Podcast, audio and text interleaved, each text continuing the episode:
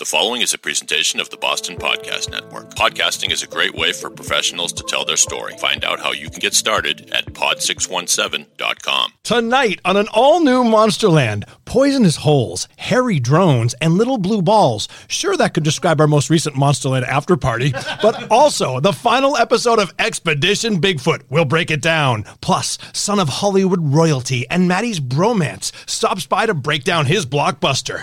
And was Alan Parsons correct? Is there really an eye in the sky looking at you? Or was Alan Parsons just projecting? See, because it's Alan Parsons' project and it's projecting. All right, let's go.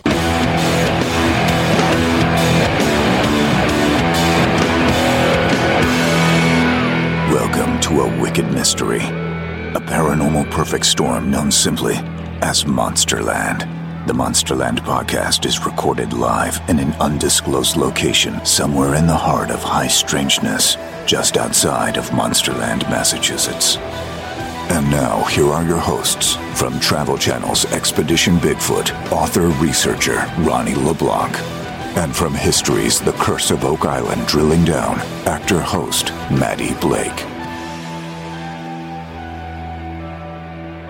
Greetings, monsters. We have a full house, full studio tonight. We are very excited. Of course, my partner, Ronnie LeBlanc. Hi. We have producer Carrie back in the studio Carrie. It's good to be back. with her Madonna arms. Oh God. Producer Dave pressing all the right buttons. Hello. what up, boys? And we also have a special guest, intern Matt. Hello, Matt. Thank you, thank you for having me. We're excited to have you. You were told not to speak. You're fired. We only have so many microphones. Uh, producer Matt is here um, learning, and there couldn't be a worse decision than to have a student watch me and Ronnie Yeah, that, this is true. produce content. Yeah. Because that's like saying, you know, I'm going to learn to drive a truck. And it's like, well, I could go to Andover Tractor Trailer School, or I could watch this baby. I could watch a one year old baby drive a 18 wheeler. How dare you, David? How dare you uh, cleverly reference uh, my cold open Which was a by bad your good joke. producing skills? yes, my friends. Today we shall delve into the world This song's fantastic. of remote viewing. Is it? I love it. Oh my All right, god. hold on. Let me. Come on now. I'd rather have root Listen to that. therapy. It's like musical Valium. Do you have a fork? To jab into your eyeballs. By the way, Yes. if you're a, a, a singer songwriter, you gotta have some balls to call your band Project, that's a good point. right? What does that mean? Like we're just we're still working on it. It's a project. Yeah, this it's is a project. You have a band. I have a project. Oh, right, right, right, right, right. That's why Doctor Evil co-opted it in one of the Austin Powers movies. Alan Parsons. Alan uh, Parsons Project. wasn't he key in some of the Beatles records? I- Producer. I remember hearing that. We'll have to ask Chachi. All right. Uh, by the way, I'm going to Chachi's live event. Sweet. this Beatles uh, night. But we, we have a lot of business to attend to, guys. So let's get right to it. And we have a full house. I tend to get a little overstimulated, but I'm going to stay focused today because Ronnie has a hard chance. There's no chance he'll be focused. We are, as we record this, the day after the season one finale of Expedition Bigfoot. We're going to break that down because I don't know if you're aware of this, uh, Carrie. We have one of the stars of Expedition Bigfoot right here every What? week. And his name is Ronnie Who? LeBlanc. What? Hello. Can I have your autograph? No. Intern Matt suddenly looks interested. Oh, no, I'm sorry. You look, you look so much smaller in real life. Yeah, seriously. No autographs, Carrie, but if you're nice, Ronnie will stare at you with those deep blue eyes as he does on the program. Well, nice segue because we'll be talking about staring, uh, men who stare at goats in Ah, a sense, yes. because we're going to talk, this episode is going to be dedicated to remote viewing, i.e., that's why we had the uh, I wanted Parsons Project. I wanted to talk to you about that. I don't know if I want to do the MK Ultra thing. Oh, why? Too freaky? It's kind of freaky. Really? As I started, di- I mean, I knew about you know, Right. knew You about it. read, you're, you're, but as I started digging a little bit more, you didn't like what you found. It's kind of freaky. Well, we're going to talk about it. And we don't um, want to talk about the CIA Yeah. Ugh, don't mention on this, but uh, Carrie, just take a sip of my water, please. Thank you.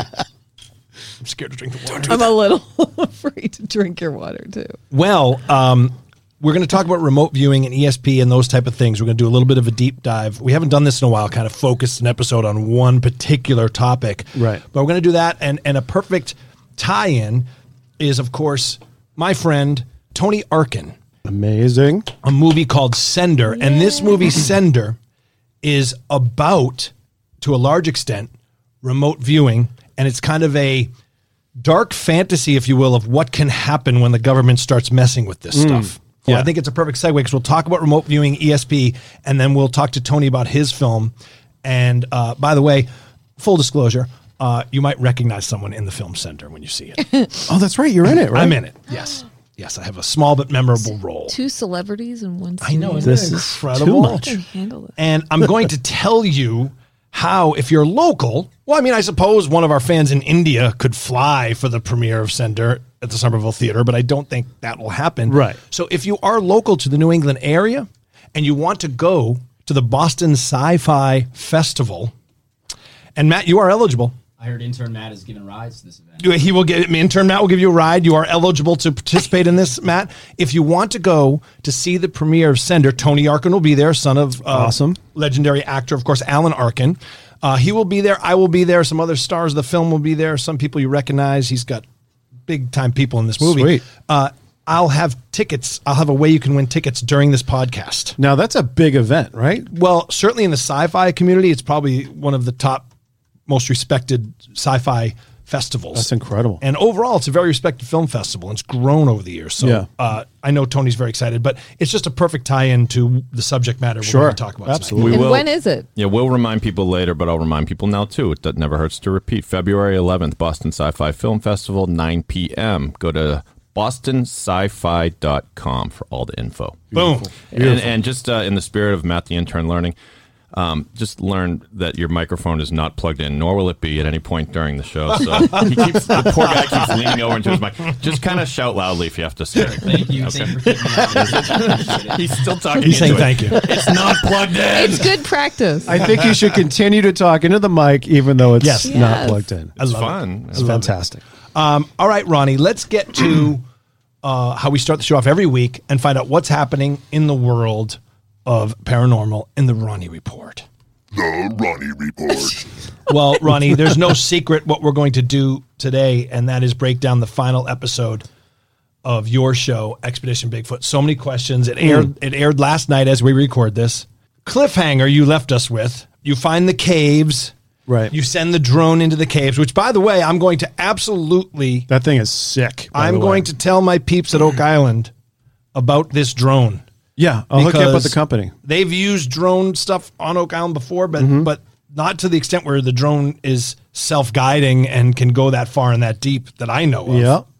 that would be a perfect, perfect fit for Curse. Um, uh-huh. Problem with Oak is that a lot of those, you know, you got water issues. Right. But there are some areas that they could use that to explore. Anyway, um, you like how I cross promote our like shows, like even though they're on two different networks? Right now, there's a lawyer freaking out somewhere in New York City. sweating. Okay, so, well, first of all, Hmm. before we get into the episode, there have been more. I don't know if you saw this. Yeah, the the uh, photos of I just saw one this morning. I think that somebody posted. Mm-hmm. I've got it right here. That's the one. Yeah. So, in case you didn't hear last week's episode, you can go back and listen. Fans of Expedition Bigfoot have been seeing, reportedly seeing, there it is. Over here. Look at this. Okay. What? So let me explain what's going on for the podcast audience who can't see what we're seeing. Fans of Expedition Bigfoot have been seeing what they think may be actually Bigfoot, uh, kind of stalking the team. the show makes no reference to it. They didn't see it at the time. The producers didn't see it. What What's interesting What? to me when I was watching this because I'm like, okay, is this one of the camera guys? And it, it's it's kind of odd how it literally kind of walks right in front of the trees as the as you're kind of angling it. All right. So these fans are seeing these things. So they started Yeah. sending us still pictures of of screen grabs from the episodes going, look there in the background of the trees. That looks like something. And it's Right. happened like two or three times. is the Bryce third- this is the third one. So this Yep. is the third one. Dr. Mayor posted this on her Twitter. What we're looking at is a video of the show Expedition Bigfoot as it aired last night, but the person who was watching it is filming with their iPhone camera away from the action in the background of the woods a large black, very black. Yeah, it doesn't to my to my eyes right now, and I'm not shitting anybody. Yeah, no. it does not look like one of our crew It certainly doesn't. It's because first of all, it's it's it's wider. it's wide and it's dark. Yeah. So that person would have to be wearing all black, which crew does. now I want you to notice something. Um, this may just be coincidence, but look at the bent Um, yeah. Trees. Yeah. we, were we were noticing a lot of that around the area too. But um, But let's let's think about this. Could you scroll down a little, David, so I can read the tweet? Dr. Mayor, so she's retweeting from this fan, and the fan said, uh, "Doctor, we're watching the finale episode and saw something very big move in the background. No one said anything about it though, so we are stumped." And uh, we will link to that tweet from Monsterland. I Yeah. think you already did, actually. I think it's on Monsterland yeah, I, I may have retweeted it. Yeah, at Monsterland If not, I'll do it Pod. Ronnie, I mean, where there's smoke, there's fire sometimes in these things. And Hmm. we know that Big Fi like to watch, you know, from sometimes high up, Yep. according to some researchers. Yep, in the trees. And they're always around. So you guys are drawing these things out. You're not antagonizing, but you're provoking them, trying to make connection. It makes sense that if they are there, they were kind of watching you film. It's so close proximity though that, it's kind of weird that I don't. You would think that one of the guy, I don't know. That's crazy. it's definitely somebody. So it's Yes, a, it's yes. it's a person or a Bigfoot. But I- Let's just say correct. that. It's either it, it was either someone from, but it, Boy, here's it's the thing: dark everybody was wide. Wearing. big. Anyone It's in too the big. crew was kind of wearing like they had colors, Not on. jet black. They had a hat on, or they, right. you know what I mean? Like, right. That But is would it be jet even black? Would it be even common for a member of the crew to be in a shot like no, that? No. no, Okay. they would not. Very careful like, about that. You're in our shot. Very Get out. careful about Yeah. that. And it was a small crew too, right? It wasn't like there was 30 people. No, Boy, I'll tell you, that's compelling. That is compelling. And it's and again, if it happens once, you go, okay. Hmm. It's happened three times now. And remember the guy said one of the guys who commented last week on one of these pictures, it Yeah. was, I think it was your blue steel picture, said, I've been seeing this all over these episodes, things like this. So and, I'll the- tell and, and at the end is uh, so this was one of the grabs, but then at the end we had set up the remote uh, camera up in the tree, Right. and so when we left, and we can show that after too, is that we picked up something walking along the Yes. the trail that almost mimics this. it looks very does. as I'm looking at So this now. what Ronnie's referencing is at the end of last night's season finale, Bryce. It says you get a spoiler if you haven't seen the I'll if episode. I have it set up here. Bryce. It says two months later, so it's after Expedition Bigfoot team wraps up their research, and there is more evidence presented. And I won't spoil it because it literally just aired last night. There's some hair evidence, Mm-hmm. and there is a piece of video that Bryce got, and it's two months after the expedition when this stuff is analyzed. We're and gone. found. And then it says there's been a hundred more sightings since you guys have done this show. Correct. Yep. So that it begs the question: cliffhanger. Is the team going to go out again based on these new sightings with armed with this new evidence? Now, when, when the algorithm was put together, it came out with four or five location top locations, and we did have another location that was really hot at the time that I mm. think is going to be mm. the next spot if we get that All right. word. So So I want to ask you a question that I don't even know the answer to because I've Okay. been purposely not asking you in our personal lives uh, off the air because I wanted to do it on the air. right, All right.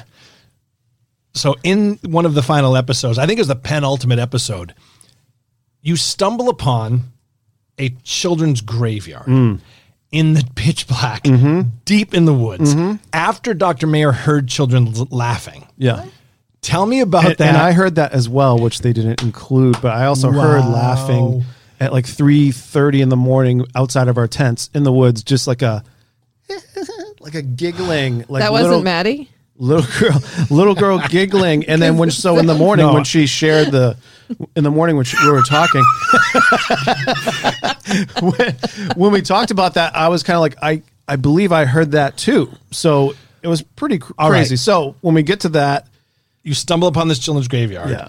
Um, I think to the layperson, like obviously Dr. Mayor was emotionally moved and Oh, yeah. and thinking what is going on. To you and I, it's like here we go. Yeah. more like Oh, you know.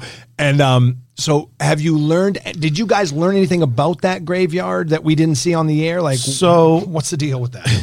it was all little kids. It was all small tombstones. And when I walked onto the uh, graveyard, the grave site, the whole the whole little cemetery, basically in the middle of the friggin' woods, it was like opening a door to a freezer and walking in. At one point, and I described this to m- my wife. Uh, this is going to sound weird, but it was like I, it was cold. But then at one point, I almost felt like all the kids came rushing at me at once. Whoa! From from all around, like it was just like, and I was like, "Whoa!" This is like it went to another level, and that kind of it was. And I say it, I don't know if they use, it, but I was like, "Oh, I'm loving this!" Like something Yeah. along those lines, you know. Right, and right. It was just, it was just. um you could feel the energy. It was it was it was incredible, but it also started to make some sense because the dates were like 1910 and uh, 1890 and all the stuff that they seem to be part of that um, the Snake War and the ransacking Native Americans and the the town. It was a old little mining town that kind of got wiped out. Um, that's what it seemed like, or they they were. Um, you know, passed away with some kind of plague or, or what have you. So we didn't know too much. Or could they have been victims of the uh, poisonous material that they were mining? Possibly. Is that possible? Yeah. Possibly, yeah. Man, and and, And, and, dude, uh, Dr. Mireya was going to. I mean, she started crawling Yeah. in that thing. She was going to be. She was going in. She was gone. holy God! Yeah. A lot of people on Twitter asking about that graveyard too. Um, the children's graveyard, giggling kids. Is it a coincidence? It was wild. The timing of it was very crazy. So where do you stand, Ronnie? You know, in terms of a season two, what are your what are your thoughts? A, would you do it? B, do you think it'll happen? Uh, one, I, I would definitely do it. I've already talked to my wife about it. Like, if this is a possibility, you know, and she's like, absolutely, you got, you have to. Dig it. So that's I have that support, then that's that's what I need. But um, I'm confident that we're gonna get season two. But until you get that official, Correct. you know, You don't know. but I have no idea what you know timeline. If if they're like, hey, we got to get going in 60 days or, or what right. or what have you. So Right. that's the unknown. That's kind of I think everyone is kind of on edge. Like we realized that uh, the team itself, everyone really clicked. Uh, we Yeah, worked definitely. really well, so we know that we want to work together again and go out there and do that because we seem to have drawn up a lot of activity. If it is one location that I think we're going to be going, I'm a little nervous. Really? Yeah, like Because it's uh, hardcore. yeah, Uh, I think like I know. I like I know not not is. like outside of the U.S. No, I but, know. I think but I know. it's yeah, I have an idea of where that might be. a lot more. Yeah, I'd a be a lot more little- dangers to deal with that I'm not really mentally prepared for yet. You will be. but I will. Let's talk a little bit about the blue marble, Uh, the little yeah. blue ball. Yeah. Um, I think for people outside this area of interest, that would be that would maybe seem fantastical. So so the marble thing was something that I introduced um, on the expedition that because I had talked to Mike Patterson from uh, Ontario, who's a Bigfoot researcher that had a lot of interaction and gifting where he would gift, and they started gifting back marbles to him. So much so that he claims to have a, a mason jar full of them on his on his uh, um, fireplace or whatever. So I- I talked to him for a couple hours one time. This was years ago as I was writing the book, and I interviewed him for Monsterland for the book. And I asked him, "How do I get some kind of interaction? How do I get marbles? You know, what do I need to do? Like, You know, go into the woods, project with your thoughts, like send out your, you know, like the stuff that you kind of go, what really, you know? And lo and behold, like two days later, I'm cleaning out the front of my yard. Beautiful day, getting ready to mulch, and I cleared out this spot end of the driveway, walk to my uh, garage, grab a ball of water, and I just you ever have those moments where you just kind of go, everything's blissful, that you're kind of like, oh, I'm grateful, feel blessed, beautiful, this is awesome. And you just really in the now for that moment. I walk back and there's a fucking marble sitting on the top of the Wow. On top of the dirt, wow, wow. and I and it was not like it got kicked up or I walked over and it rolled off. It was just on top, and I was like looking around like, who did this? You Yeah, know? yeah. and I, I remember what it looked like. It was clear and it was like green and yellow, and I could see through it because I remember looking up like this and I could see through the marble. Mm. So I ran inside it. I noted the time, and I have this in the book. And I and I was like, okay, I'm going to put this behind the my book on the shelf, like so no one can touch it, and it's there. And I was like, this is too crazy. I'm not buying this. But I'm writing Yeah. this down and went back out. So the next morning, I take. I remember I pull out the book, and there's the marble, but now the marble has changed. It's now white with red, black, and like a green stripe in it. That I go, all right, who's fucking with me? Right. Because who's Now- no yeah. one knows that this is here. Who Right. switched it out? And I was pissed because I didn't take a picture of it the first time. Then To- I could to show. so I difference. said out loud, "Come on, send me another one so I can take a picture of it because I kind of missed this opportunity." Doesn't my father send me a note a little bit later and say, "Hey, can you come over my house and help me move a bureau from upstairs to downstairs? I can't do it myself." Whatever. I'm like, "Sure." So I show up, um, pull in the garage, and he meets me out in the garage, and we start. He starts walking in ahead of me, walks up the steps, and he goes, "Whoa, watch out! There's a marble right there. I don't know where that came from." And I look down, and there's a blue marble between the rug and the uh, the frame of where you're walking in, and I didn't say a word. I just grabbed it, I put it in my pocket. I was like, "Holy shit, This is happening. right? It's happening." So I wrote that, you know, where that wrote that whole thing down, whatever, and then um, I told Amy about this, and she was kind of like, you know, I joked in the in the book, Your wife. yeah, Yeah. I joked in the book that yeah, you're losing your marbles, you know, like you're thinking you're getting marbles from Bigfoot, like this is ridiculous. And the idea is that they are interdimensional, that they are able to do these kind of things. And we had a party shortly, like a couple days after that, people in the backyard, and she said she's she looks down on the ground. She said she specifically looked at a particular spot, looked up, said something, looked down, and then there was an orange marble sitting there. and she goes, Right. and so, to make a long story short, I ran over, grabbed it, and I was like, I called Mike Patterson. I'm like, dude, I got three marbles in the course of like eight days, Yeah. seven days, whatever it was. And he starts laughing, and you know, I was like, see, and I stopped. I I was like, okay, this is starting to freak me Freaks you out. Yeah, yeah. so, anyways, I introduced this in Expedition Bigfoot as to gift because a lot of researchers do it, and there's some significance why a marble, right? Why are we getting a marble? Is there some kind of element to this? Like it's like this, it's like an orb, right? It's Right. It does look like an orb so I had put one on the apple in the middle of the field on the rock. on the show. Yep, on the show, and uh, we came back at one point, and it was gone, and the trail cam had no image of it being taken. so we're kind of like, all right, who's did someone delete the f- photo? Right. Like, what's going on? So you know, days go by, and then one of the crew guys, I remember this happening, and uh, one of the the executive producers said, "What color was that marble that was on the apple? Was that blue or green?" And I said, "It was blue." I said, "It was absolutely blue." He's like, "Okay." And I could see that there was something going on, on and then I look over and I see the, the guy, the one of the crew, looking down and kind of like shaking his head, and then Pete, you know, so we walk Mm. over, and then he shows me this, and is like, "I don't know where this came from." This and I, is I, I, know a little bit about filming in the woods. I'm Yeah. doing it for quite some time now. Uh, that guy was taking a leak, wasn't he? When he's like, He had to be. He had to be. He had to be. And and, and where it was right next to base it was like, camp. uh, yeah, I was like next to you guys, but it was like kind of in the tree line a little bit. It Yes. was like five paces in Yes. the tree line. and it's just odd. And- Yeah. and you go, okay, What the fuck? yeah. So that kind of just kind of tied in, and um, we Why? just- why marbles, Ronnie? I Is there a don't- theory on that? I don't know, but I do feel like the one of the reasons I use it in that clearing is because I was hoping with the sunlight, it would it would shine. Mm. It is. Uh, it is reminiscent of a, of a small orb. I Right. wonder if it's like a little model of an orb. But it's almost way, like, you know, everything- and it's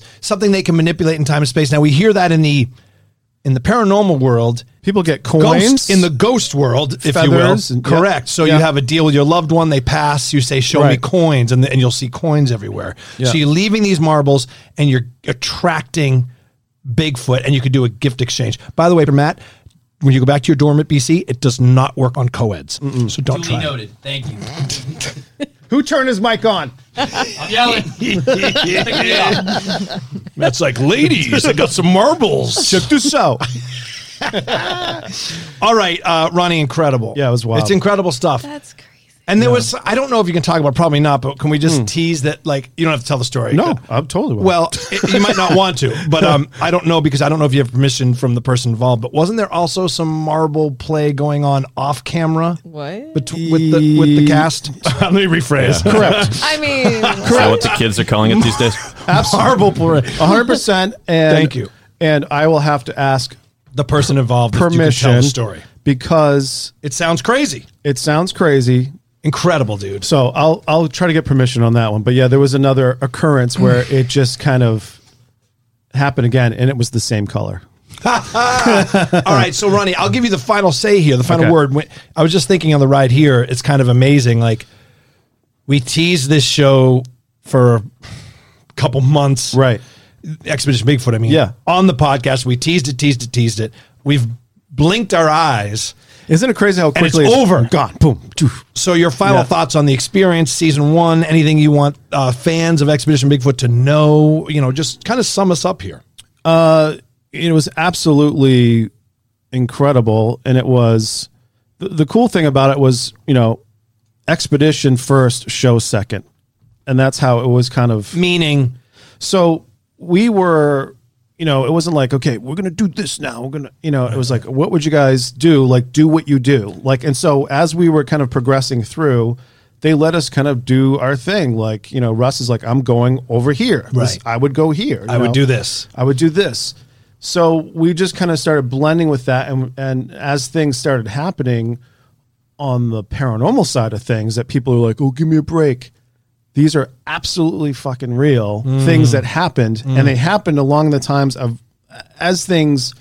It seems so crazy, like the chron- chronological order of things, but that's how it kind of went Yeah, down. yeah. and it's you can't explain it, but things were were were crazy when I got there, and they got amplified. And I think that we're gonna always have that wherever we go. If it's a Bigfoot hotspot, we're gonna have the same shit, and I- that's when I know we're in the good good area. And I mean, you know, you got two pieces of video evidence, two solid pieces. One Yeah. really One solid is, piece one is of video amazing evidence. that I think is The thermal. it's not getting the credit it deserves because it is incredible. I think when like I want to call out actually Thinker Thunker to to look at it, uh, who does a lot of different Yeah. videos. Because it's something you can literally see these Yeah, the arms swing of the swinging arm. and and most importantly, when Russ took that footage and talking to him after, and just seeing his like, man, we, you know, like there's nobody else Yeah. that would would do this that could pull it off. and having a, a world-renowned primatologist say what he said about it, a guy Yes. who's skeptical, Yeah. nay, a non-believer in Bigfoot, Right. say you got an ape out there or something. It's something primate. Uh, the That's guy, huge, Yeah, and the guy has discovered 18 friggin' species of primate. right? He's the best guy to do it. And you have Bob Gimlin saying, "You got a Bigfoot. You know, this is this. You got something here." So Well, I say congratulations to you. Thank you, buddy. I think it's incredible what you did. Uh, if you have any questions for Ronnie that we didn't address, call our hotline. You can leave us a voicemail. Our number is 401 400 0965. That's 401 400 0965. That's 09 ML for Monsterland if you want to use the numbers. Monsters, you know how much the boys love disembodied voices.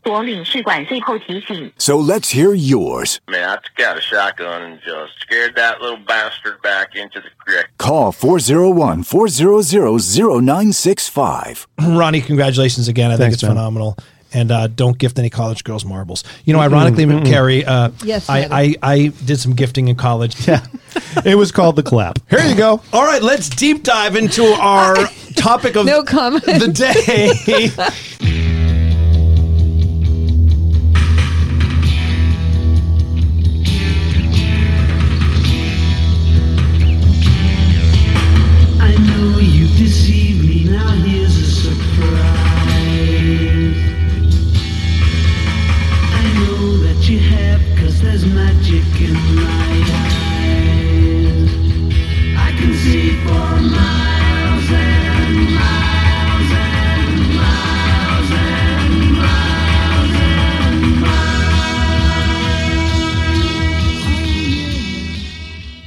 Ronnie, remote viewing and ESP. are two huge topics in the area of paranormal that we've never really gone into. So let's give the basics before we get into some specific examples of such. Uh, remote viewing, a lot of people confuse remote viewing and ESP. Right. Um, ESP is a technique you would use while remote viewing, I think Yeah. is a simple way to say it. extra extra sensory perception. Right. And remote viewing RV is the practice of seeking impressions about a distant or unseen target, purportedly using ESP or sensing with the mind. So if I were to tell you, uh, Ronnie, I want to see what the inside of that government installation in Pakistan looks like for intelligence reasons, Ronnie would use his ESP to remote view that facility, is how the government tried to use that. It could be as simple as there's an anecdote from my childhood that I share in my new book. I've never said that. Congratulations! I just said that. I just said that. Congratulations, But by the it's- way. it's got- it's a long way away. but I just want to say that is fucking awesome. Well, I wouldn't have done it if you hadn't pumped out three books in the time I've known you. I was like, God damn, it can be done. Uh, yeah, I wrote a book and it's it's in process. love it. But in the book, I tell this little anecdote about my childhood. My aunt Lynn had uh, her best friend. I, I won't say the friend's name because I, I don't know. I didn't get permission to tell Yeah. the story. But this best friend always had the shine, as I like to Mm-hmm. say. And when she was a little girl, there was a house in her neighborhood that she was forbidden to go into. I think she grew up in the South. There was a house in her neighborhood, and the woman in that home kept a genteel Southern home with tons of figurines. Picture like a fancy house with all these figurines everywhere, hmm. valuable stuff. Some of it probably not so, but a lot of crystal and glass. So it was kind of understood in the neighborhood among the children you cannot go in so and so's house because everything is delicate and everyone knew to stay out of the Got house. it, She, yeah. the woman, was very strict about no kids running through hmm. here. So they played in the other houses. Well, one day this little girl was talking to her mother and said, Last night I was going through there and I saw this figurine, and then I went over here and this figurine and naming specific things in the house. And the hmm. mother freaked out and said, You were to never go in there, young lady. You went in that house, blah, blah, blah. And she said, Mom, I never did. I never stepped foot in that house. I can see it. But I hmm. can see it. And she was like eight or nine. The mother then reportedly said, Oh my God, she's got it. She's got what my mother had. Wow. So this family had DNA. this ability to remote view, to see things without being there, without Yeah. being present.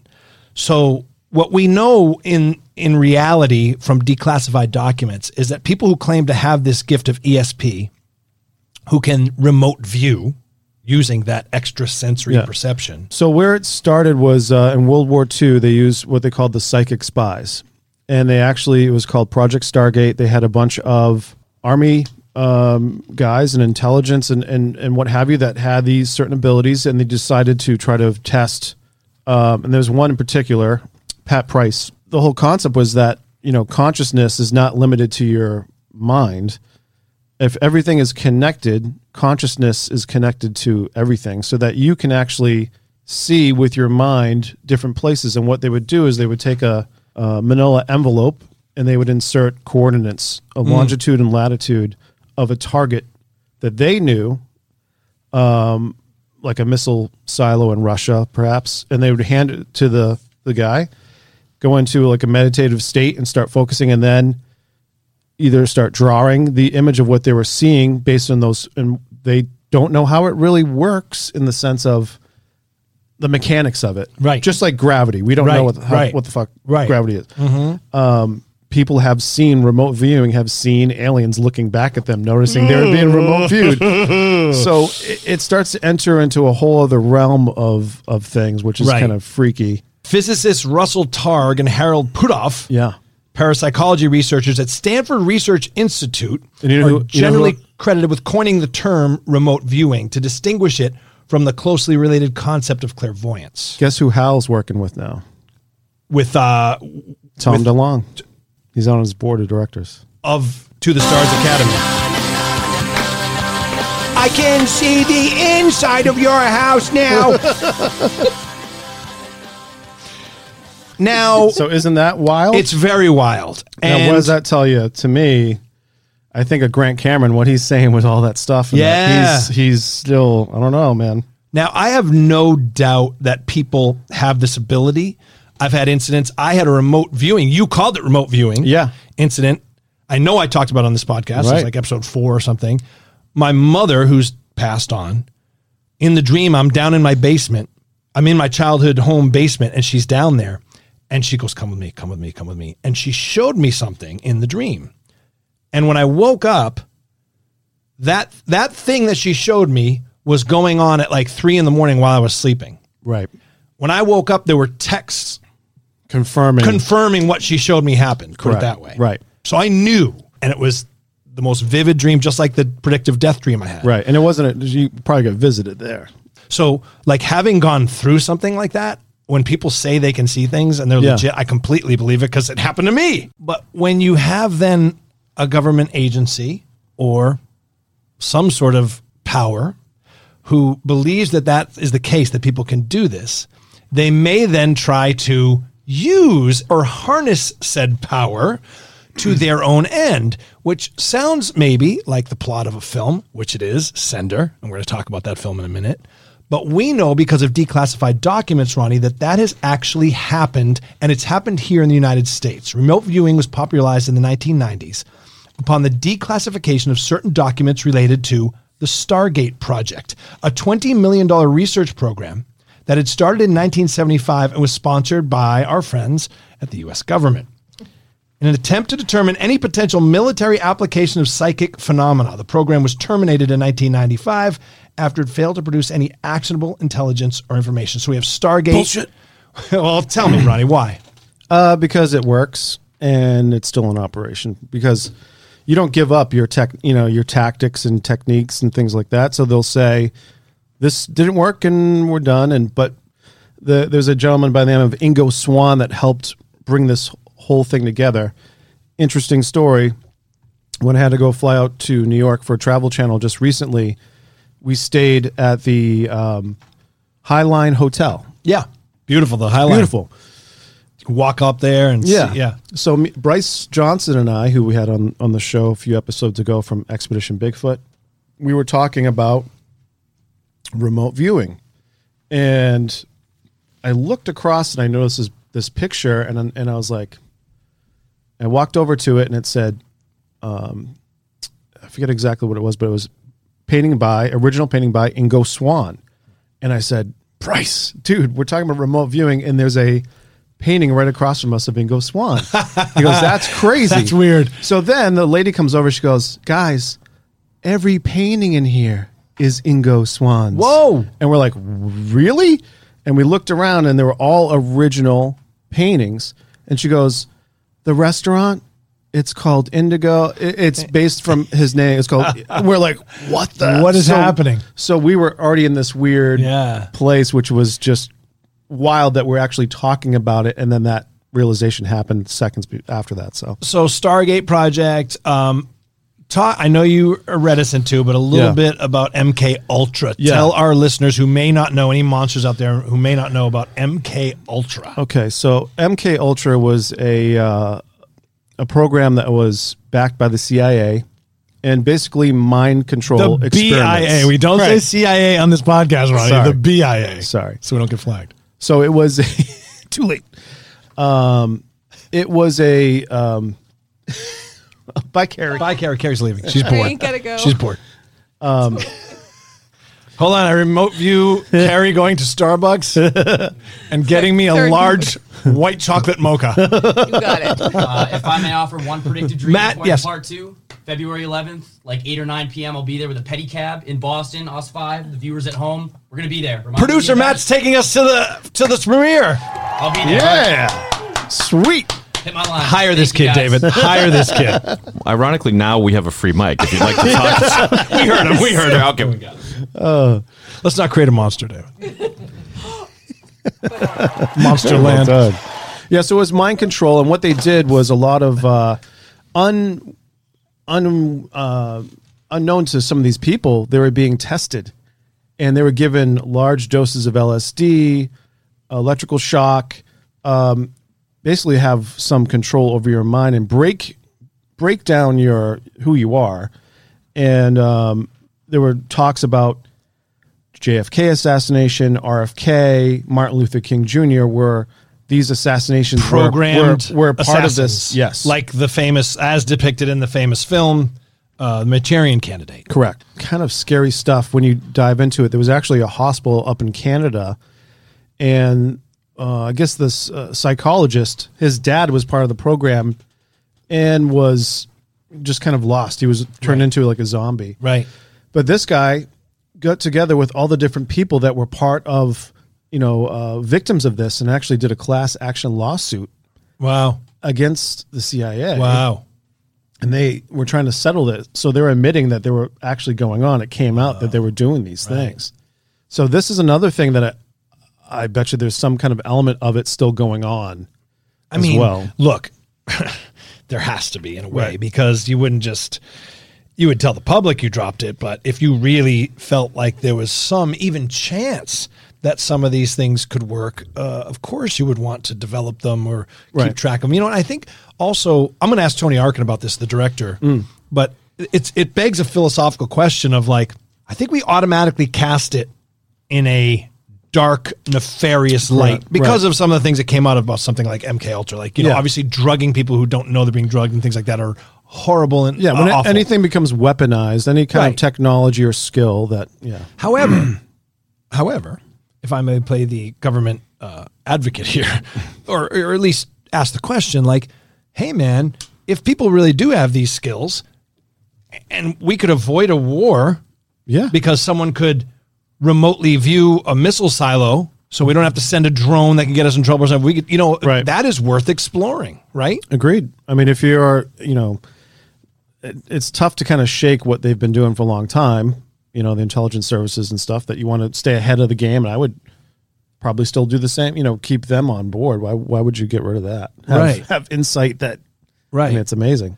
And this type of thing has been shown in, in all kinds of documentaries, but also popular culture. And I have Yeah. some clips here, uh, like we, you know, like you think of Stranger Things, 11 Mm-hmm. um, that girl and her abilities, like that. This whole that whole plot, basically of Stranger Things, kind of the the jumping off point is her ability to use her mind to do incredible things, Right. and a evil government entity of some kind trying to harness that power, Yeah. which is amazing when you think about. It's just a fictionalized account of what we just talked about that we know actually happened, and to that end, there's a movie that we mentioned uh, The Men Who Stare at Goats, which George was Clooney, yep. a book that I read about real efforts to for the for the army to harness the mind. Right. And although the film, and we're going to play a clip from it here because I think it's really illustrative of what this program was about.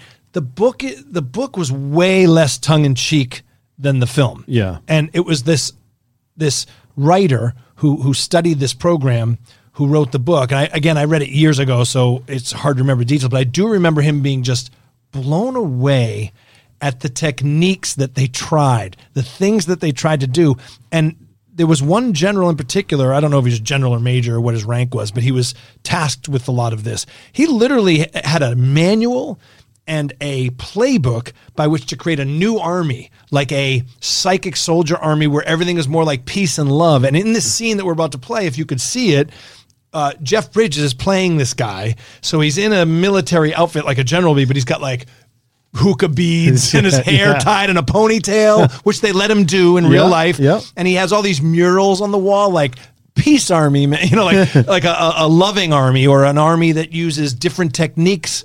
And they paid a lot of money to try this program. So here's the fictionalized movie, The Men Who Stare at Goats. This, but this is based in something that actually really happened. And here's the scene: George Clooney plays one of the soldiers they've brought in, who they believe has this ability.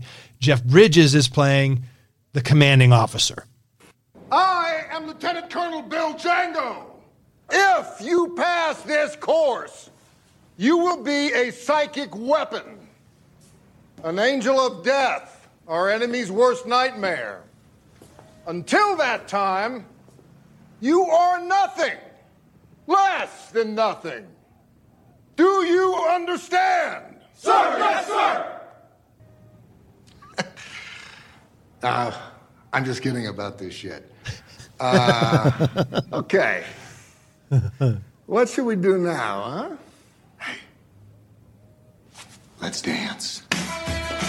Okay. Give it everything you got. That's it. What's your first name, Cassady? Lynn, sir. You gotta free your feet before you can free your mind, Lynn.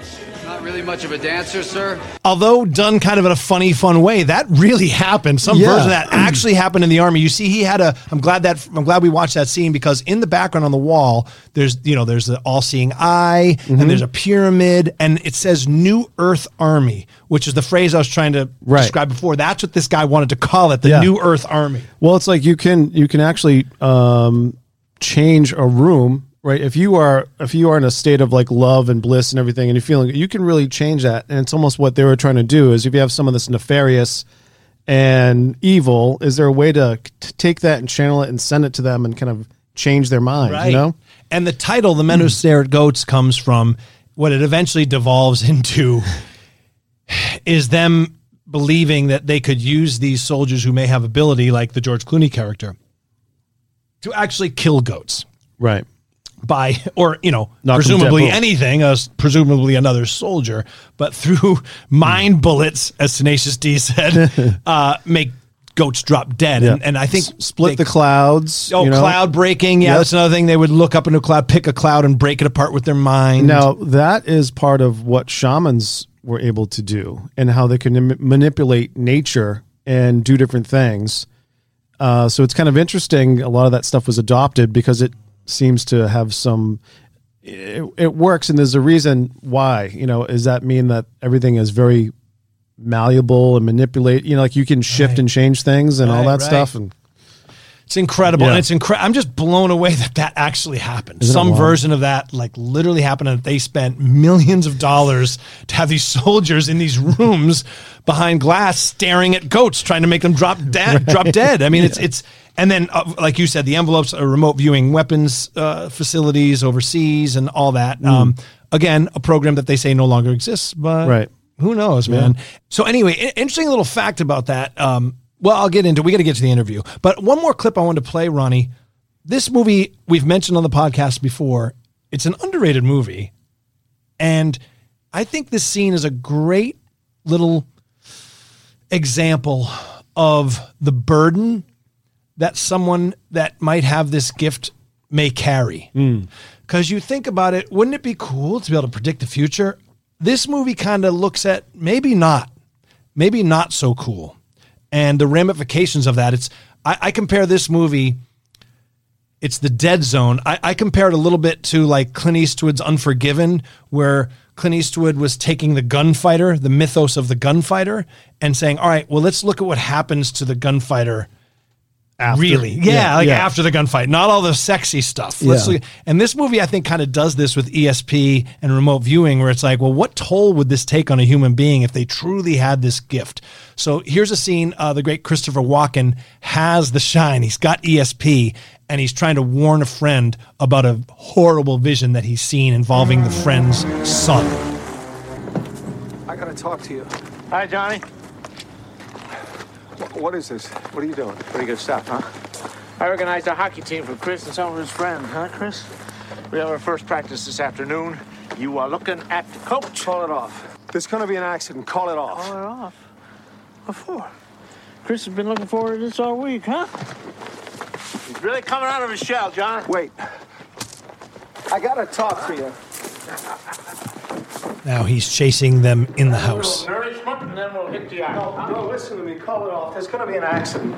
Call it off. Oh, ridiculous. We always get on that pond until March. What the hell is the matter with you? You wanna kill your own son? I'm scared, Dad. For Christ's sake, John. Don't be scared. Just go eat your cookies. Don't you know who I am? Of course, I know who you are. You think I'd have you come into my son's life without checking you out? But I hired you for your abilities as a teacher, not as a fortune teller. Now, don't give me any argument. The ice is gonna break! Pretty amazing scene. Uh, I just played that so Ronnie could do his Christopher Walken impression, basically. the ice has gone break. But I mean, think about that helpless feeling of like if you knew. Yeah, and you can't do anything. Oh, and some people aren't going to believe you. And then if you're occasionally, if you are wrong, you know, boy who cried wolf. You know what I mean? Because like, Right. let's say you're a little off, or your vision is more of a metaphor, and then you tell people nothing transpires, and then they go, "This guy's full of shit." Well, you can't win, right? You can't win. Like if, if you prevent the horrible thing from happening, it's not. No one eventually sees the horrible thing happening, which is why the ultimate. And no, you know, spoiler it if you haven't seen the Dead Zone, but at the end, he's he's trying to stop what will be a version of Hitler in the future, right? Yes, the, the leader. the- correct. The, Mar- was it Martin Sheen? Is Martin? I think there? he might, Uh, yeah. we can check that, but um. And so he has to decide should he assassinate this, Which but- is a but- philosophical question. Do you kill Yeah. Hitler if you go back in time? That's the whole Yeah. thing. Yeah, that's it. That's it. It's, Uh, Incredible. it's a Hobson's choice. Yeah. Are you all right? You have a daughter. Yes.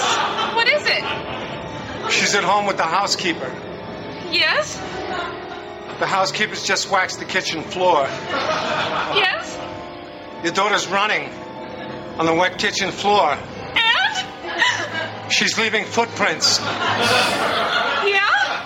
The housekeeper's annoyed. She has to do that part of the floor over. really? It's not too late.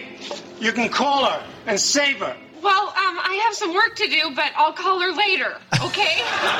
the name of the sketch Ed Glosser Trivial Psychic, which they did on Saturday Night Live, uh, making fun of that movie, The Dead Zone. Christopher Walken playing the same character, but all the shit he sees is trivial. Later in the sketch, he says, You're going to get into a car. And the guy says, Is it a car crash? He goes, No, but you're going to leave a coffee in the car. You're going to forget about it. Okay, there's one last part of this I want to delve into before we talk to Tony Arkin, director of the new film Sender, which delves into remote viewing and ESP. This episode brought to us by the film Sender. Tuesday, February 11th, 9 p.m. at the Somerville Theater if you're local, the world premiere. You can go to bostonsci-fi.com and I'm going to tell you how you can win tickets to that premiere if you're local here in New England in a second. But one last thing I want to talk about, Ronnie, vis-a-vis ESP or remote viewing, an area which I think is really the most compelling case for it because let's face it, unless there's a Freedom of Information Act and we really get information about the government, we're not going to know a lot of that shit No, that goes on. no. But what is very compelling is if you talk to certain law enforcement personnel and how people with this ability have helped them find bodies and find missing persons. There are cops that will continually use the same psychic in incidents and actually be guided to uh, oftentimes not not always but sometimes they're right on I, I have an interesting story involving a cop from Monsterland, and that not even psychics, but even police officers had some strange stuff. Uh, a girl went missing. Um, they suspected kind of foul play or something, and then two. This is back in the in the eighties, I believe. Two uh, boys admitted that they were partying with her, and she OD'd out in Monsterland and that they buried her body.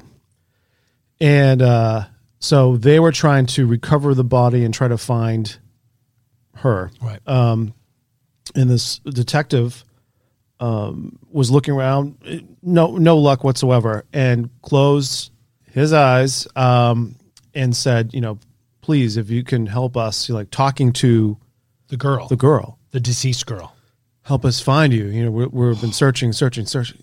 Opened his eyes and looked down, and there was a femur bone at his feet. no no Yeah, really Yep, and He that testified led to this. He that led this. to finding the rest of the body. But that was like who put it there? Who? yeah where do you, know put, like, like what do you do with that So that was an, in, you know, just an, an amazing, incredible story, but involving intent and talking, and then Yeah. all of a sudden something is appearing from nowhere. I've seen footage of of interviews with this homicide detective, and he's like, I don't believe any any of this woo woo shit, but all I know is that there was a couple times we went to this one lady. Who we don't say her name because she doesn't do it for money. She's not a clairvoyant who charges a one nine hundred number or something. But we've gone Yeah. to her a couple times, and we've not known where the body is. She knows exactly where it was, and she wasn't a suspect. you know what I mean? So Right. she doesn't know because Yeah. she killed her, Right. Obvious or killed them. I don't know what you do with that. Like, I don't know what a Penn and Teller does with that. You know, like, oh, it's all bullshit. It's all bullshit. It's like, well, some of it might not be Yeah. bullshit, bro. Yeah, I mean it's it's proven. Why am I over, yelling at Penn and Teller? I don't know. I'm like fighting Penn. Come on, bro. Let's do it. What's up, bro? I'm known for my hip hop cred. All right, uh, let's get to filmmaker Tony Arkin. The movie is called Sender. On a remote island, a doctor stumbles upon a lone, troubled, injured woman. She tells her story. It's full of sadness, danger, and shady company. As she heals, psychic abilities manifest, sometimes terrifyingly so. The world premiere of Sender, with a little part by your own Matty Blake in it. Tuesday, February 8th, 9 p.m., Somerville Theater. Awesome. Tony Arkin, welcome to Monsterland. Let's do some Monsterland. Is All this right. like? Are there? Is this in your? Are you in your closet or? No, we're like I'm in the actual studio with the whole team. Uh, Ronnie's here. Say hi to Ronnie and What's producer up, Dave. Tony? Hey, Ronnie, what's up? Not much, man. Thanks for coming on. Man, it's really great to be here. I'm a big fan. I listen to uh, every darn episode. Excellent. So, there you go. Well, you're on tonight because the theme of the episode is remote viewing and ESP and that type of thing. And you have a new film coming out. Tony, tell me about how you came up with the subject of this film. Uh, yeah, well, the film is um, it, it relates to uh, to remote viewing and to uh, to I guess what you'd call maybe um, psychic spying or or uh, or um, MK Ultra stuff. You know, I uh, I don't want to give too much away because it's a really complicated plot and it's kind of a sci-fi thriller, uh, and um, there's a lot of elements that I don't want to give away yet, but uh, how we arrived at it um, was uh, was kind of interesting. I mean, uh, I, I was uh, trying to develop something with my my friend and producer Michael F. King, who you know, and um, this was back in like you know 2015, and we were trying to come up with something to write.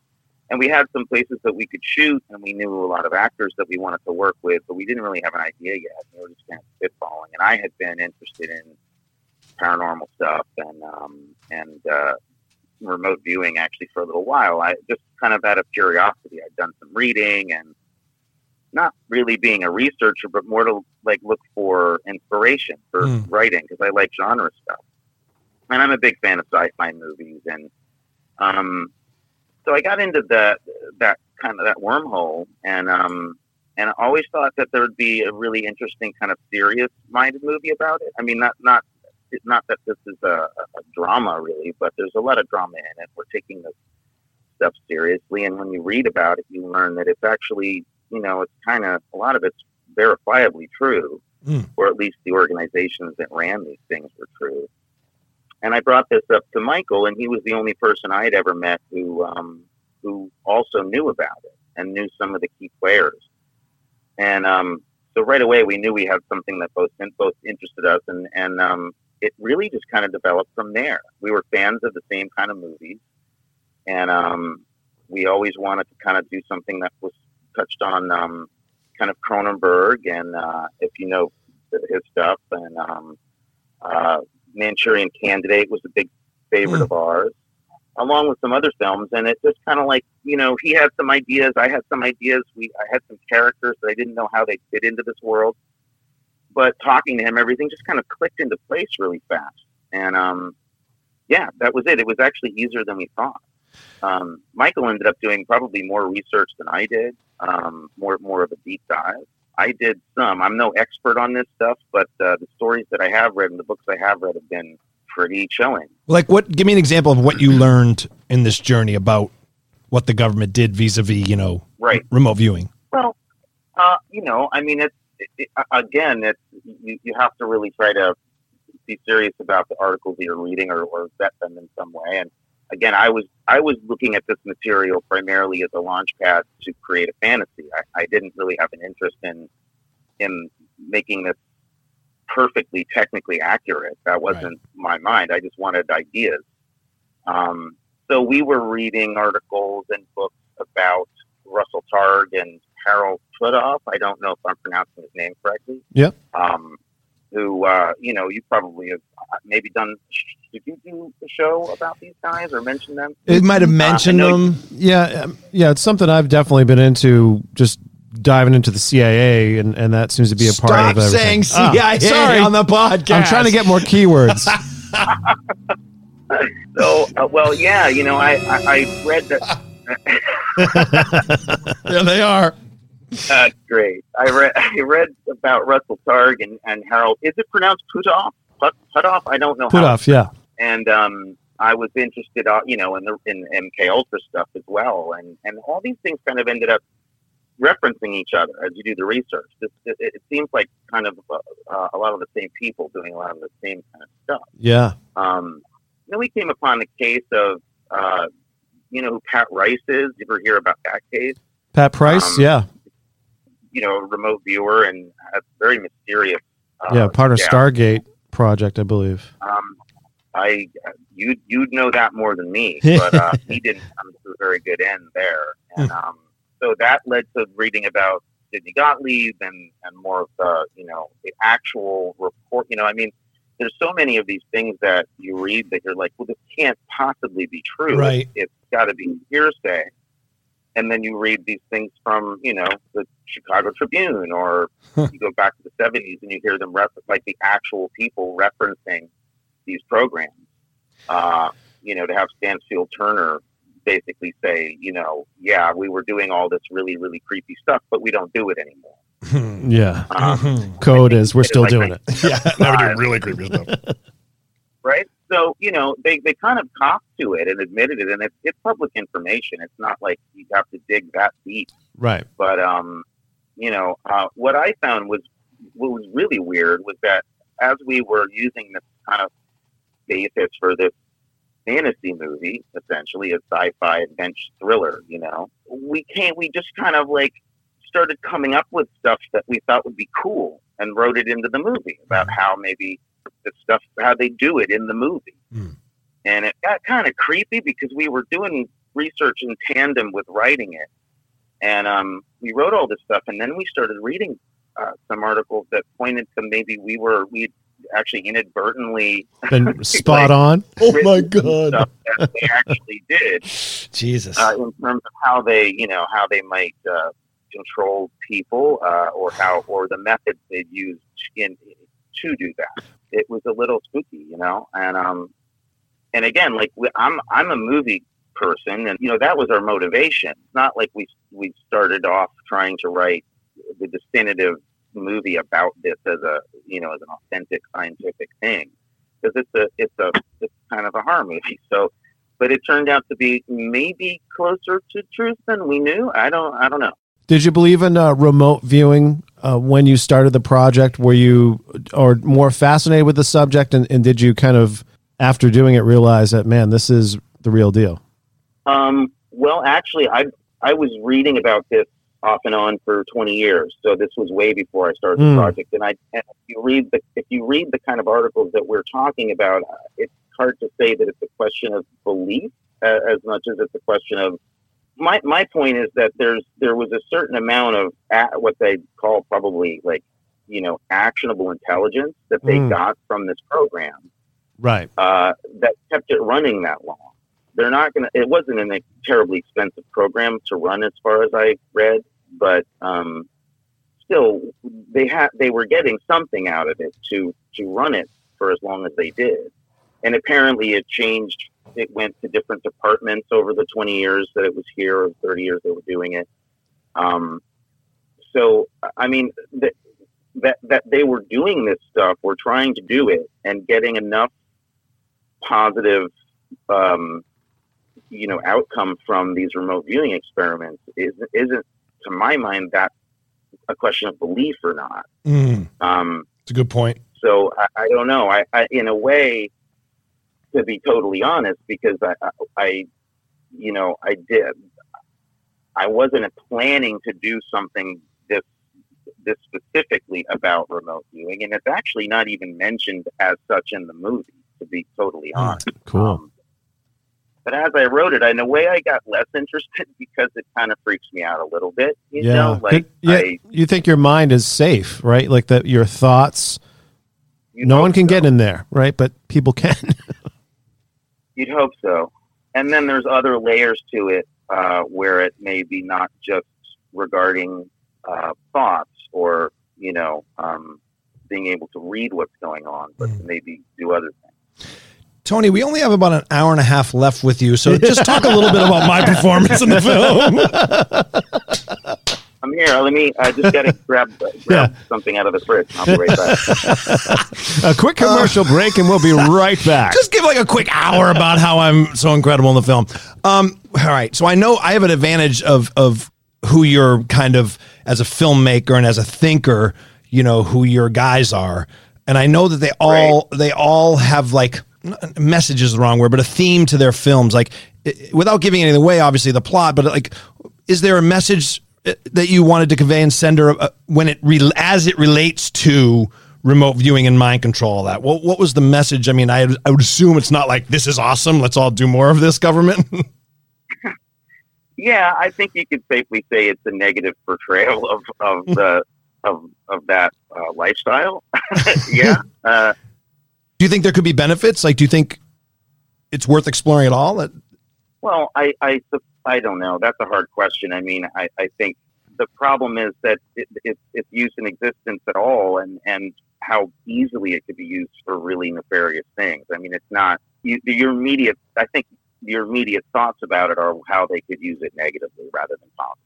Yeah, no, it does. Like you said, you guys just planning a fantasy about it actually hit onto things that people actually did, which goes to show that the imagination, it, it could go as far as the imagination could go. And if those people happen to have nefarious leanings, then that could be a disaster. But Ronnie just said while you were talking, I don't know if you heard him, he, he said, uh, I think this type of thing stopped World War III. What's that all about, Ronald? I mean, I think that there's there's stuff that has happened that we just don't know about, and there's things that they're not going to reveal if it works, right? So they're going to tell you that this project is now you know done or what have you, but it seems to have some effectiveness that they would continue to use it, and maybe something crazy like the Cuban Missile Crisis when they said they got I don't know maybe they're getting some extra stuff from this because some of the things they experimented with uh, with the Stargate project was um, looking into Russia and looking at finding um, m- hidden missiles and things like that, but then also looking up on the mu- on the moon. I think Ingo Swann had an alien looking back at him,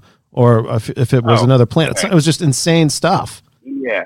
Well, yeah, that remote viewing stuff does get wild because if you read like the personal writings of the guys that did it, it, it outside of the military stuff, which they can't really talk about, Right. there's all these amazingly strange alternate dimensional encounters and weird out of body experiences. It relates to a lot of stuff that I also think is interesting and, and probably does have a lot of positive uh, qualities. But it seems like the entire thing from the ground up, as it started here, was based on you know trying to create super soldiers and uh, and do nefarious things. It didn't seem to me. I mean, their methods immediately, and this is on the record. This is the you know stuff you can read about was about you know and starting with MK Ultra kidnapping people and and abusing people that you know had no recourse. That's it's scary as hell. Um, and they disavow it now, and they say they don't do that st- stuff anymore. I'm not going to say whether I believe them or not. I, I I don't know. I guess like a lot of things in life, it comes from, you know, it starts, it comes from a gift that someone has, which is a good thing. And then Right. it's like, how do we keep the evil at bay from exploiting that gift? It's kind of like a, s- you know, like Stranger Things. That's kind of one of the themes of Stranger Things. You've got this girl who's got this gift and these evil Yeah. doctors come and fuck it up. right right yeah i mean you're talking about like what the what the basis of it for was in the film uh in a way like my my my interest in it was more about these characters Right. who would do these things you know Right. um i was interested in kind of in in in, in looking at a, a group of people that lit that did these things to other people and so there's a lot of bad guys in the movie actually there, there are people to root for but there are it's mostly you know uh, not a really great group of, of folks. And um, what they're what they're up to uh, it was so immediately uh, um, used for selfish means uh, uh, that it's hard for me to really say whether this is all positive or not. I don't know. And I don't know if it could be turned around to something positive at this point uh, or not. You you still you think they're still running programs like this uh, Ronnie you think Uh, that's still I- a I do. going concern Yeah, I really do. I, I, I think they are ongoing right now. Well, if we believe that there's a connection, Tony, between like we've well, we, no, again, this isn't a belief thing; it's a fact. We know that the government fed filmmakers information about UFOs. Now, whether that information was real or they were just part of a, a trick to tr- trick the public, we Well, know that the government gave filmmakers information about UFOs. So, if shows Right. like Yeah. like the aforementioned Stranger Things and things like that are showing these things, they're very prevalent right now. Well, like everything Sender is is- coming out. Everything's prom- uh, portals, dimensions. Right. You wonder all- if some of this is being fed too. Like, hey, in case we get the cover blown here, this is how it goes. Yeah. So show the Yeah. world so they're not so shocked. Yeah, uh, I guess. But then again, isn't it always just sound so crazy that that's the way that's the easiest thing to hide behind at any given point? Yeah. all- the stories just sound so nuts that that even if it's revealed as true, they can always be like, "Well, that re- that's a crazy report. Somebody was making that up." And and you know, we're living in a time where it's, it's more and more difficult to vet material that you're seeing and read.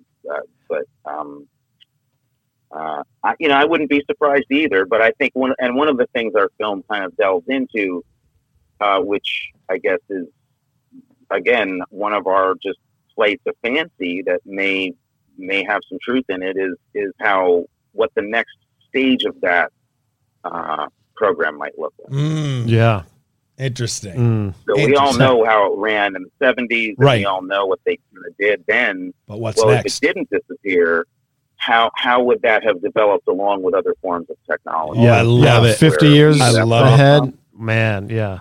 Well, it's an interesting philosophical debate too, because that we've stumbled upon. Like, if your job is to, I know if my job, if I was in another life somehow thrust into one of these jobs, like, hey, you got to keep people safe using, you got to keep this country safe. And I found out a guy has a gift to see other mm-hmm. places.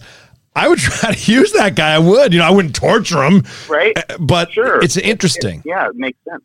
It makes sense. It really does. I mean, it uh, it's you know, in that regard, it may be just a neutral thing. Like, and and and what I'm told in anyway, or what I, I wasn't told, what I'm what I read anyway, was that we got this intel from the Russians after the war.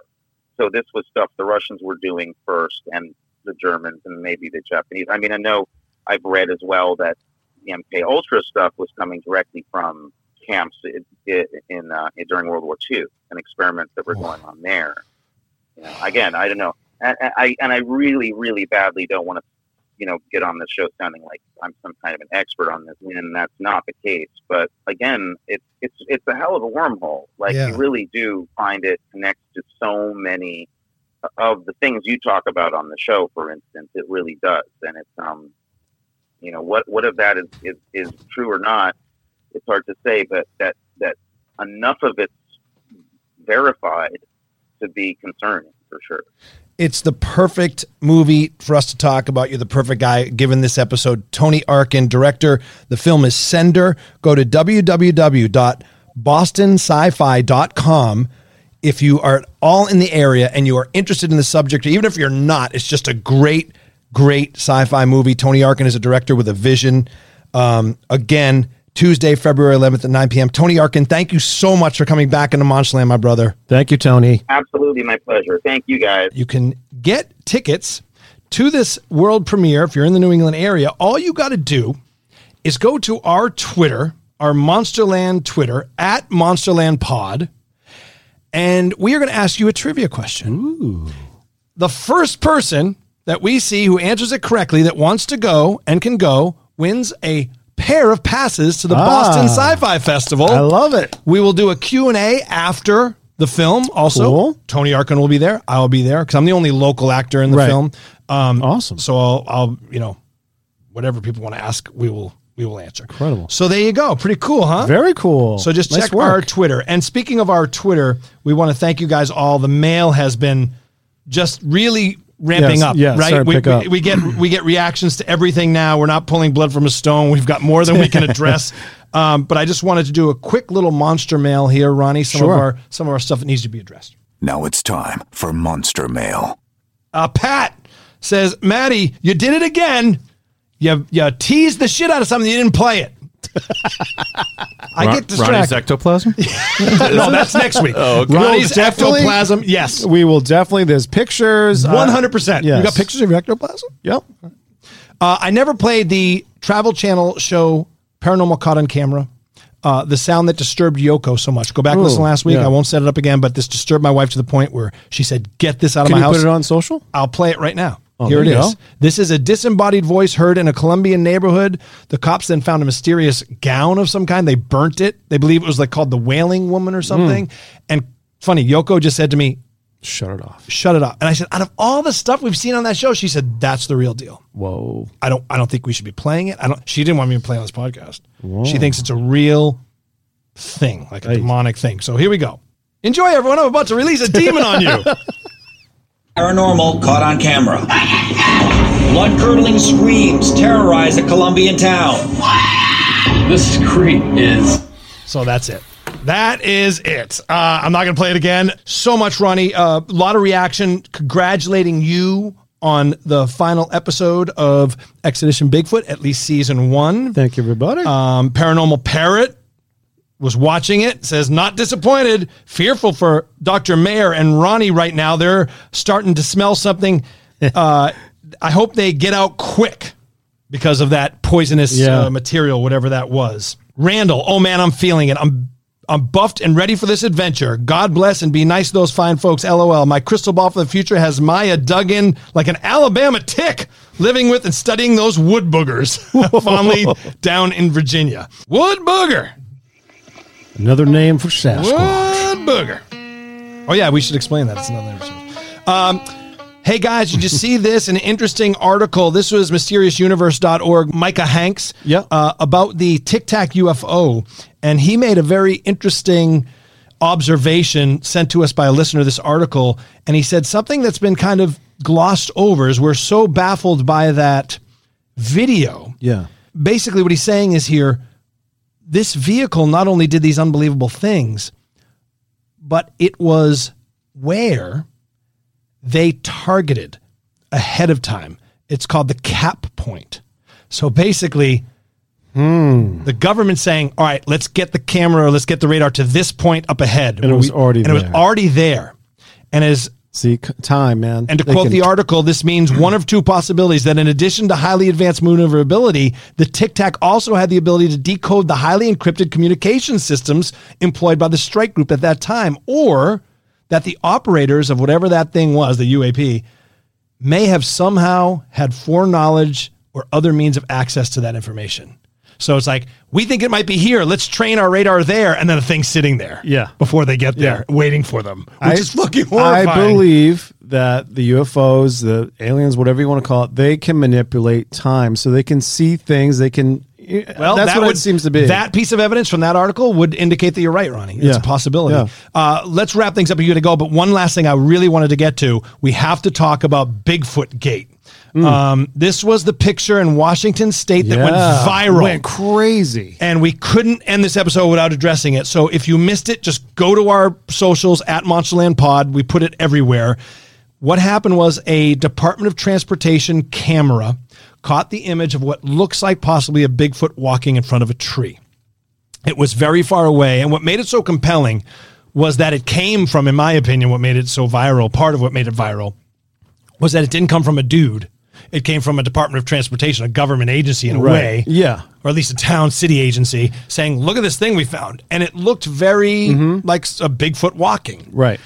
What do we know about this now? So there's been so, several photos of the same location, the same thing, and it hasn't moved. So people believe it's just a wood cutout. There is a video that was attached showing something walking across, which was very interesting. Um, but there was also, I think it was Montana or uh, I can't remember, uh, maybe a year or two ago, if you remember, another wildlife uh, government employee. They had the the camera and they showed they thought there was multiple Bigfoots in the image. Do you remember that? Like, Yes, there's a video. yes, yes. So it's just funny how this came up again. And thank you because it was perfect timing for the uh, season It finale. was. Everyone was talking Bigfoot, and pictures insane. of Bigfoot on a camera. Yeah. Uh, our our super fan Aaron says this looks like a falcon. looks like a Yeah. human in a snowsuit. Arms Yeah. are average length as well. My opinion. What do you think, Factor Falcon? Well, I think it's Ben Falcon. Falcon, yeah. Uh, because someone did actually post a picture of it when there's no snow, Right. And that Sasquatch little statue is there. Um, my point, what I thought was a good one, I, I put it on Bryce's Twitter Yeah. was let's see scale of the tree. In other words, if this tree is 80 feet tall, and that thing is that thing could be a nine footer. Let's know that first before we Very all true. But anyway, that one tended to be busted, so um, it's good to know when it's busted too. Yeah. right. It's Yeah, just as for sure. so we don't all freak out. And but it was amazing. That thing caught fire. Oh, man. it was crazy. All right, uh, get us your mail. Please contact us. Keep it coming, monsters. We love hearing from you. Again, the hotline 401 400 0965. Socials, at, at Monsterland Monsterland Pod. Pod. Yep. We're on Adory, Apple Podcast, Spotify, iHeartRadio. Like to thank Sender, the film, again, Tuesday, Yes. February 11th, 9 p.m. The great Tony Tony, Arkin. Arkin. Somerville Theater. Go to bostonsci-fi.com for more information on that. Awesome. Also like to thank our friends at Dell's Coffee. Yeah. Dell's Coffee, specialty coffee from around the world. Dell uses the finest, freshest beans from quality coffee farms, Ronnie. Crafted with care, fresh and local. Dell's Coffee, they know it's all about the bean. If you'd like to advertise on Monsterland, David, tell them how they do. Just go to pod617.com. All kinds of buttons and ways to get in touch with us. Let's talk. For Ronnie LeBlanc, producer Dave, and the Alan Parsons Project. this is Monsterland reminding you, friends, to stay monstrous.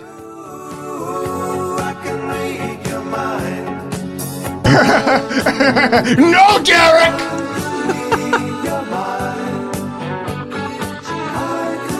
You are very jacked. I am known for my hip hop cred.